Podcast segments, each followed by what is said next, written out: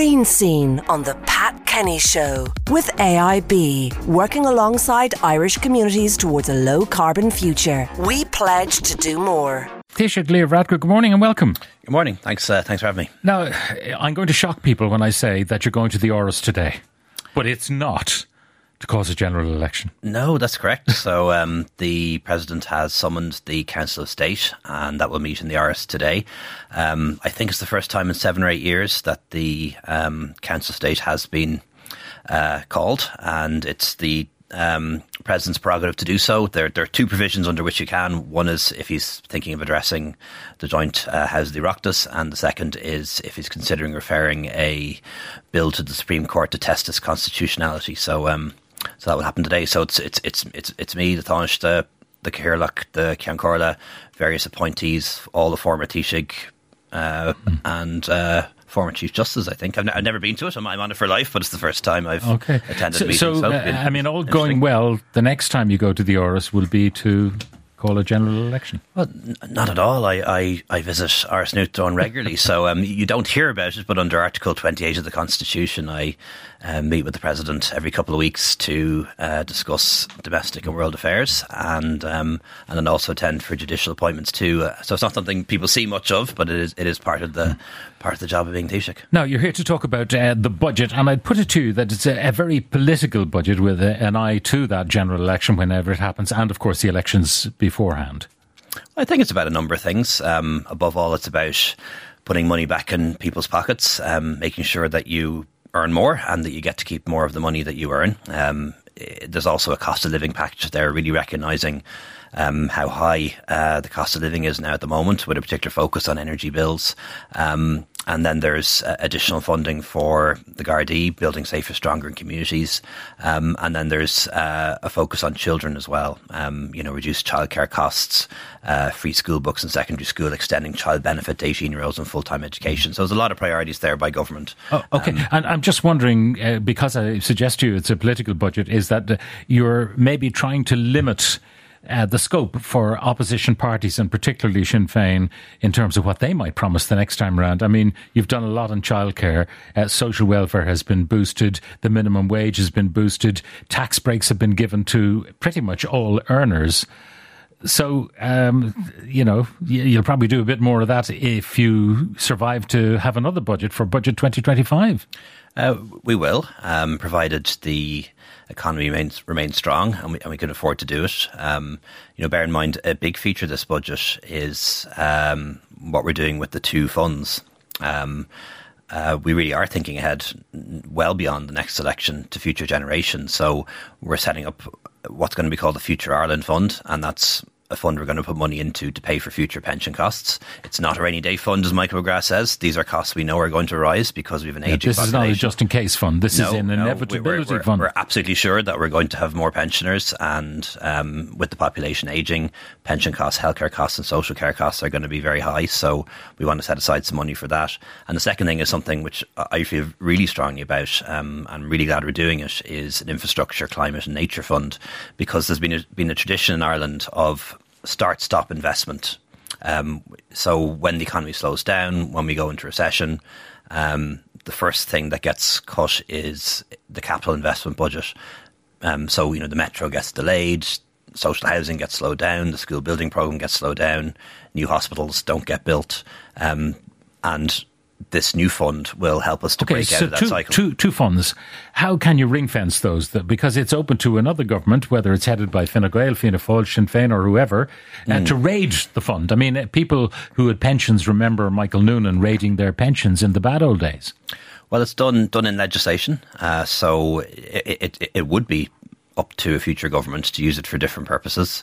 Um, but we would certainly hope that would not be the case. Um, and it's a, it's one of a number of funds we have because uh, we also have the ISIF. Um, we, we have the social insurance fund, so your PRSI goes into that. That's now in surplus. So if, for example, there was an economic shock and unemployment re- went up, we can use that money, not higher taxes, to fund job seekers benefit. And then we also have something called the National Training Fund, and that's in surplus too. So again, if there's an economic shock and there was a rise in unemployment, we'd have money to put people back through no, education. But you training. can't really so stop really any future insulating. government raiding those funds. Um, no. that, that, that is a real risk. Like that, that, that is that, that is a real risk, and I, and I just, just hope we don't have a government in the future that does that. When I when I was first um, elected to government it was 2011. Now I remember my first budget. Um, remember meeting with Michael Noonan at the time. Um, very tough times. The Troika were in town, um, and the first thing I had to do as Minister for Transport, Tourism and Sport was take 400 million euros out of my budget. Um, and I never want anyone, uh, I don't care what party they're from, I don't want anyone ever to have to face those decisions again. And the fact that we have um, these four funds will, I think, put future governments in a much better position if we get into trouble again economically. That's not on the horizon at the moment, but history teaches us that sooner or later we, we, we, we won't be doing so well economically. Now, now IFAC were warning the the uh, Irish Fiscal Advisory Council warning against fanning inflation mm. by literally putting money into people's pockets, uh, priming the economy, which is already going gangbusters. Um, so that's why is this all about elections rather than doing the prudent thing? Well, you know, I, I respect IFAC. Um, it is our fiscal watchdog. I was a member of the government that set it up. It's important that we have it. Um, they did make a similar criticism in, in the past. Um, um, and if you, if, if you look at where we are with inflation, it was running at 10% uh, this time last year. It's now down around 5 um, And we're confident that it'll fall to about 3 next year. So, um, of course, anytime you increase somebody's pay or pension, anytime you reduce their taxes, anytime you increase social welfare, um, that is inflationary. But does that mean you never do that? Uh, and mm thankfully we're in a position now where inflation is is moderating and is starting to fall. How much of all of this is recurring? In other words, and it's quite easy to see social welfare increases will yeah. be there. Uh, any double payments they tend to be, you know, eaten bread soon forgotten. If you get a double payment before Christmas this year, you certainly expect the same double payment uh, next year. Um, the the tax situation, putting more money in people's pockets with the tax more SNAs in schools. They cannot be reduced in hard mm-hmm. times. They're an ongoing. Uh, school books, uh, I suspect that you know you might even go to leaving cert next year. Hope so. Yeah, but but again, uh, you know, hot meals that's a a non. Mm. It's a recurring expense, so that's going to have to keep uh, going. So yeah, so, so, most of it is recurring. The, you know, the reductions in tax and USC um, will be built on in years ahead the welfare and pension increases, and then the services which you mentioned, um, the new services, uh, they will be recurring. What's not recurring are, things like the energy credits. If we continue to see the electricity companies reduce prices, we wouldn't intend to repeat them next year. And then, you know, the January bonus, for example, um, and the one-off bonuses in child benefit and living alone fuel allowance, the ones the, the one-off payments that people receive this side of Christmas, mm. we, we don't expect to be in a position to have to repeat them next year, particularly if if, if we do get inflation down to three percent or less. Now, the the uh, money back on rates paid, which will be given mm. in the form of a grant, yeah. um, is that really to soften the blow for small businesses who are going to have to pay more on the minimum wage? Well, it's not just the minimum wage. Um, businesses, particularly small businesses, um, particularly in, in, rural Ireland and the border areas, um, are experiencing very high increases in costs. Uh, Labour costs are part of it, but at a time of, of, full employment, you know, even if the minimum wage wasn't going up, employers are paying a lot more for staff, um, and also they've higher higher energy bills as well. Uh, so uh, we felt it was important to recognise that. The Low Pay Commission did recommend it, that we um, do something for small businesses in particular. So essentially what Minister Coveney is putting together is a package of 250 million euros um, in the form of a grant to small business. It'll be linked to, the amount of rates they pay, but not a rates rebate, rebate, rebate. And that will, they'll get that in the new year and that will help them uh, with cash flow, help them to meet some of those additional costs. And crucially, and this is important for your listeners, um, by helping small businesses with some of those costs, they'll be less likely to have to pass on some of those costs in the form of pay increases. So it's yeah. not just for business, it'll help. But are they too. going to be kind of demanding the same kind of rebate next year? Um, look, they may look for it, um, and you know, I'd be disappointed if business groups didn't look for things in the budget. Um, but again, it's not something that we intend uh, intend to be be a recurring measure. This is a one-off. Um, that's that. It, yes, it is a one-off. But one thing that I would say, um, the world is so unpredictable at the moment. Um, two years ago, a war started in Ukraine that nobody thought would happen. You see what's happening now in the Middle East. We see what's happening now with climate. Uh, if there's anything I've, I've, learned from my time in government is to expect the unexpected um, and never to rule things out because you just don't know what's going to happen. Um, but it's also why it's so important to have a strong economy uh, because that, that, allows you to make choices. In terms of the kind of things uh, you've done, um, there are two areas that we'll come to in a moment: health and housing. But in terms of things you've done, uh, what you've done for schools. Uh, what you've done for the SNAs, I've mentioned school books, school meals, um, childcare, again, more help for people who are using childcare. Uh, it seems to me you're trying to limit the scope for any opposition party to campaign against you because you're kind of doing all the things that they've been threatening to do where they in power. Um, look, we're just doing what we think what we think is but right. But you're taking the scope afford. away from them. You're, you're, if you like, narrowing the campaign field. I don't think that's entirely the case. Um, you know, if you look at what we are doing for small business, there's no way the opposition parties would do that. Um, if you look at their policies, what they want is a 4% hike in employers' PRSI. So, whereas we're helping business, they would hit business. Um, and then if you look at the areas around income tax and USC, there's no way, you know, Sinn Féin, the Social Democrats, Labour would be doing that. You know, people would be paying, the average person would be paying about, you know, thousands more in tax. Well, what did you make of their contention? This was a, a budget for landlords, not a budget for renters. Look, that just doesn't add up. Um, so, so the rent the rent credit is is going up to seven fifty. Uh, if you, and that's per renter. So if you're a couple, that's fifteen hundred. If there's three of you renting, that's two thousand two hundred and fifty. Um, even in this city, that should cover about a month's rent.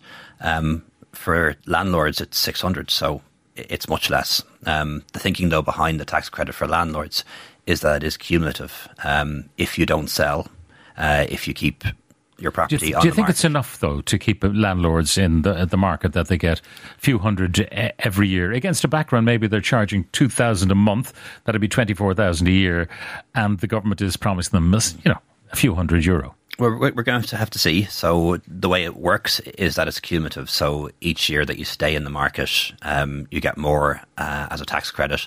But if you sell up before 2027, you have to give the money back to the government.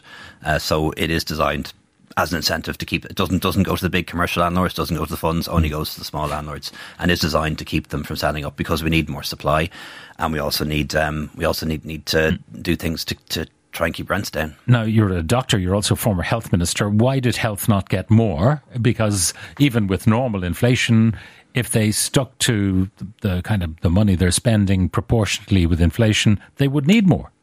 Well, well Health got a billion more and uh, a reserve fund of a billion uh, as well that they can draw on. Um, the health budget has increased dramatically.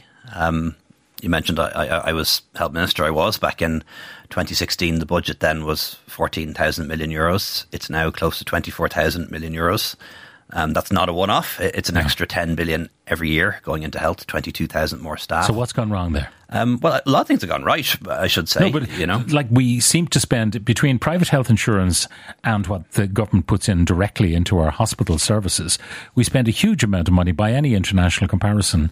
And in certain areas, we don't get results. Now, once you get through mm. the gatekeepers, um, the hospital care tends to be very, yep. very good. But there are so many things at the coalface, whether it's scoliosis or A and E, that just don't work properly. You know, there are, are areas, and you did, did acknowledge it, that, that do work properly. You know, there isn't really a waiting list to see your GP in the way there is in the NHS, for example. Um, we've among the best life expectancy in, in the world. That's not because we're so healthy. It's in large part because of our health services functioning much better than they did in the past, uh, at least in terms of patient outcomes. So again, compare us to the NHS across the way. Generally speaking, better outcomes when it comes to heart attack, when it comes to stroke, when it comes to cancer survival. So the investment is is working, um, but there are particular pinch points and one is the emergency departments, uh, so we will need extra beds to deal with that. Um, and then another area is is is waiting list. People waiting far too long to see a specialist uh, or to get the appointment they need. Now, unlike most countries in Europe, we've actually seen waiting lists peak after the pandemic, and they've been more or less trending downwards. That hasn't been the experience across most of Europe, but there's still far too many people waiting too long. Um, housing. Um, again, uh, Sinn Féin are saying they would build more social housing, particularly. Um, you're saying you're on target this year for 29,000 houses. And I'm, I'm doing the sums. If you think that whatever the unit might be, it might be a three bedroom house, a four bedroom house, it might be a two bedroom apartment or a, a one bedroom apartment. But if you could take per unit maybe two and a half yeah. uh, people per unit, you're looking at uh, housing what about seventy thousand people. Yeah, that's, that's about right. Yeah. You know, now w- w- the leaving cert every year is the way to do it. Seventy thousand people might do the leaving cert, mm. so you think that you're kind of matching the the population that is ultimately going to want a home, uh, but it's trying to get rid of the backlog. And you won't make progress yeah, on that so, so, unless so, you build more than 29,000. That's correct. Um, so we, we, will build, we built more than 29,000 last year and we will build more than 29,000 this year. I'm confident that we will exceed that number. Um, and there are some indications, uh, although these are very early ones from the construction industry and so on, that we might even get close to something like 40,000 uh, next year. Now, that would be great um, because what you said is, is correct uh, to kind of meet the population is increasing and household sizes are getting smaller. To kind of meet the demand, you need about 30, 35,000 new homes a year to really get that's current down. demand, but yes, then you have yeah, to get so, rid of the so, backlog. So there's the build-up backlog from the post-crash years when no homes were built um, because the banks were bust and the government was broke. Um, so there's a deficit there. I think of about a quarter of a million homes, quite frankly, um, and we need to be getting over thirty thousand to be eating into that deficit. And I think that's wh- where we're going to be next year. We're going to start to get that. Deficit. Okay, but down. Sinn Féin's policy uh, Eoin Ó Broin said it on this program that they would stop the construction of things like data centres, hotels, etc., mm. etc., et to pull manpower off those building sites and to put them into housing. What do you say to that? I, am not entirely sure h- how you do that. Um, and um, bear in mind, you, you, know, one, one thing that we do need to continue to do is to think about um, where the jobs of the future are going to be. Um, like I, I, was enterprise minister for three three and a half years. I, I, I know how business works. I know how big companies and multinationals think. You can't just turn around and say to them, you know, we don't want your factory or we don't want your office block being built. You know, come back in three or four years when we think we've enough housing. That's not the way boardrooms in London or Brussels or Frankfurt or New York think. Um, if a government says to them, uh, "Thank you for thinking of making this thirty-year investment in our country, but can you can you come back in four years?" They won't come back. They'll go elsewhere. They'll, they'll go to countries where their investment is welcome. Um, back to health for a moment. Uh, people were expecting that there might be a ban on disposable vapes. Now, it's being uh, recognized internationally, I think, now that the vapes are a scourge for young people, that people who might not bother with tobacco because mm. it's not trendy anymore to smoke fags are now vaping. And this could lead to a, a massive health crisis. Well, so so we're, we're in the process of banning the sale of vapes to uh, minors, and also we're going to bring in a licensing system like tobacco to make sure that retailers have to be properly but when? Uh, licensed. Um, that legislation it's urgent, is, is in train, so it's it's it's it's months more months more so than years. Um, uh, we haven't made a decision yet on banning disposables. We probably will do that, um, but we are part of a European single market, and we'd have to make sure that we'd have approval from from other members of that market to do it. Um, some of the text coming in, it feels like the Taoiseach and the government have no awareness of the real impact of minimum wage increase. It's a populist policy that a few feel comfortable articulating their disagreement with, yet these increases continue to punish employers, disincentivize productivity, drive inflation, and pushes the bar up for all wages. In other words, the people who are doing hmm. okay mm then suddenly the underling who was just stacking shelves gets a, a an increase. Yeah. Every employee up the chain has got to cor- get a corresponding increase. Yeah, and I, I, I don't think that's a bad thing. Um, you, you, know, I, am somebody who is pro business. I'm somebody who's uh, in the centre, centre right of politics. But I'm I'm a strong believer in higher wages uh, and increasing the minimum wage and moving to a living wage. Um, I've been hearing for years uh, that if we increase uh, the minimum wage, if we give people better protections like paternity benefit and parental leave and, and sick pay, that um, businesses would close and the number of people in employment would fall. That has not happened. There have never been more people at work in Ireland than now. 2.6 mm-hmm. million. It is possible to improve wages, improve yeah. terms and conditions. There are various sectors where people uh, do have difficulties. I, I, know that foster carers are so worried that when they come to retirement age, they'll have no entitlement to a proper pension as they've no work credits built up. Mm. People are going to withdraw their services to the foster care sector. Uh, we should uh, be considered employees of the state and treated fairly and given security. Now, there was an increase yesterday yes, announced, yeah. but that whole thing of, if you like, some sort of security of tenure and looking to the future, some sort of security for uh, pension. Yeah, we, we, we, look at that. Um, that's a fair point. Uh, one of the things Minister Humphreys is doing at the moment is um, recognising family carers. So there are a lot of people who are family carers. Um, they're in the seat of the carers allowance. Um, they're not able to to work full time uh, or even part time because of their caring responsibilities.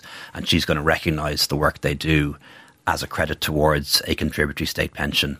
And we'll look at that in relation to foster foster parents as well. I, I, think that's a fair point because they do a fantastic job for the state. They, they really do, do, and we need them. And sa- sadly, for for lots of reasons, um, it, it, uh, we need more foster parents. Um, you'll know about the number of uh, unaccompanied minors who've come over from abroad, mm. children who really need uh, somebody to step into the role of being parents and. Um, um, these are great people, uh, foster parents, foster mm-hmm. carers, and well, maybe they know, need to is, be minded. It, it is a, they do they are, and, and, it is a specific budget line that they. Maybe were overlooked in the past. We, we didn't do that in this budget. Now, um, you're a, a, man who uh, coined the phrase, you know, helping the people who get up early in the morning. Uh, this is a text regarding the social welfare increases. My son goes to work, hail, rain, or snow, 36 hours a week for 26k per annum. This budget gives him an extra 266 euro in 2024. He also has the cost of running a car to get to work. The social welfare increases alone are worth 624 next year. Never mind the extra benefits like medical cards and fuel allowance. Where are the incentives, the rewards for the hard working class? Now, this guy's probably yeah. young and still mm-hmm. making his way in the world.